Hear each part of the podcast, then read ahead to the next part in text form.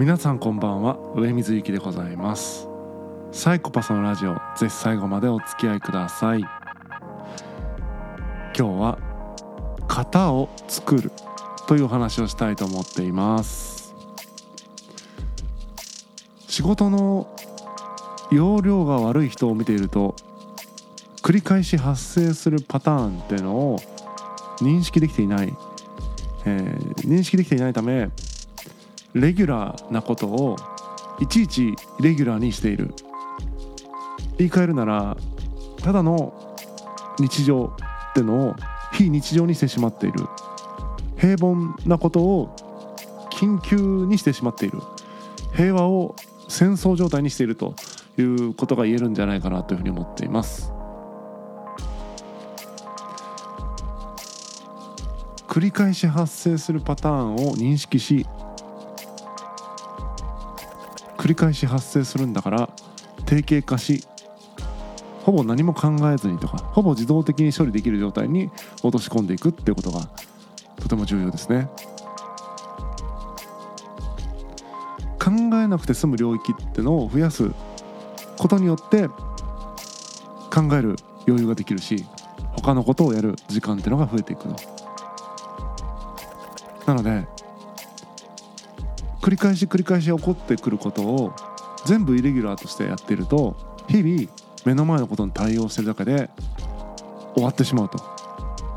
なのでちゃんとねその状況を俯瞰してこれって繰り返し発生してるパターンじゃないのかとかここってこういう構造があるよねみたいなことを認識して定型化していく、えー、かの型に落とし込んでいく構造に、えー、落とし込んでいくみたいなことが重要だと。いうことですね。まあ、レギュラー化できるものそのの例としてはいくつかあると思うんですよね。作業的なものっていうのはまず分かりやすいですよね。毎月領収書を提出するみたいなのって毎月のルーティンの作業じゃないですか。それをどうすると最も考えずに最も簡単に最も、えー、ていうの自動的にできるかみたいなことですよね。自動的にって言ってるのはそのなんだろうツールを使って自動化できるとかっていう話だけじゃなくて、えーたとえ人の手でやるにしてもそれをなるべくほぼ考えずに最小限の労力でやれるようになるかみたいな話ですね。資料作成なんかもそうですよね毎回企画書を作ってるんだったら企画書のテンプレみたいなのがあると、えー、作りやすいしじゃあ企画を考える時のその思考のね、えー、フローというか順番も考えておくといちいち、あのー、悩まなくていいというか今ここのフェーズだよねとかってことが分かるわけだからいいですよねと、え、会議なんかも何ていうのかな緊急の会議は別だけども基本的にはその定例の会議定例開催にして、えー、かつ大枠のアジェンダみたいなものを固定化しておいて、えー、その中の細部を毎回いじれば何ていうのかな今回の会議どうしようかみたいなことがないですよねしっかりと枠組みを用意してその中で事業が回っていくようにしておくみたいなことは重要かなとそうすると,、えーと必要な会議必要じゃない会議っていうのも判断しやすいですよね。で業務一般っていうのはね、あの確かにその提携ができないものもあるかもしれない。例えば営業活動をするときにお客様をね、えー、発見しお客様というかお客様候補を発見しお客様になっていくまでの過程契約結ぶまでの過程みたいなのっていうのは確かに紆余曲折あるかもしれないけどもフローとしてね見ることってできますよね。最初にこう自己紹介できたのかとか何か、えー、自社製品を案内できたのか、えー、具体的な提案までいったのか見積もりまでいったのか、最後クロージングしたのか契約書ね、えー、結んだのかみたいな感じでフローで見ていくみたいなことが重要かな。と思いますので、えー、ていうかな逐一こうマニュアルにできなくても型にできなくてもフローとしてね、えー、見ていくことでなんというか型が見えてきますよね。年間のスケジュールとか行事とかもそうですよね。つどつど企画しているとやっぱりそこで時間が取られるんだけども年間の計画をバッと考えておくと大体この時期にこういうことをやるってことは決めておくだけでもまあなんだろうなその時期に慌てなくて済みますよね。僕が取締役をしている会社は2023年の会議の年間スケジュールがもうすでに、えー、全部入っていますと。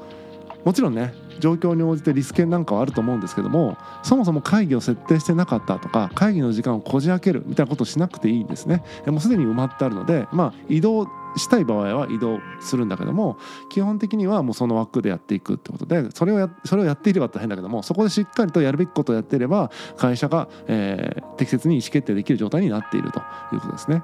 でもちろんそこから外れたものってありますよ。なんかトラブルがあったとかあります？そういうのはイレギュラーとして緊急の会議をやればいいのであって基本的には定例で回せるみたいなものっていうのが、えー、理想ですよね。そうやって、えー業務を業務一般を定型化していく、えー、型にしていくことによって考えるべきことを考える余裕ができてくると、えー、やるべきことをやる時間が増えてくると。そうなってくると新しい活動が行われたりする。新しい活動を行うと新しい作業や新しい会議新しい業務が出てくると。またそれを定型化し構造化したりして、えー、また時間ができてきて、えー、また行動してっていうのを繰り返し、えー、ですよね。でもっと言うとそこで型にする、えー、構造にするルール化することによって自分じゃなくても他の人に任せることもできたりしますよね。この部分はこの人に任せてもいいよねと。かこの部分は業務委託の方に任せてもいいよね。みたいな感じでさらにまた時間ができてくると。そうすると新しい活動ができるよね。みたいな好循環に入りますんで。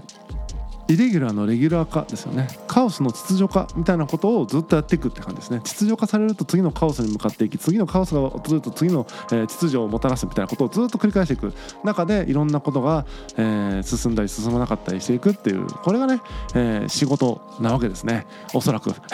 僕が思うにおそらくそうなんじゃないかなと思っておりますと。なので目の前のカオスにただただ対応するっていうことはもちろん重要です。もちろんそのカオスと向きね、えー、こう乗り越えなければならないことたくさんあるんだけどもカオスをただカオスとして受け止めたところでカオスですから、えー、どうしたら秩序をもたらすことができるのか、えーね、楽をすることができるのかっていうことを考えて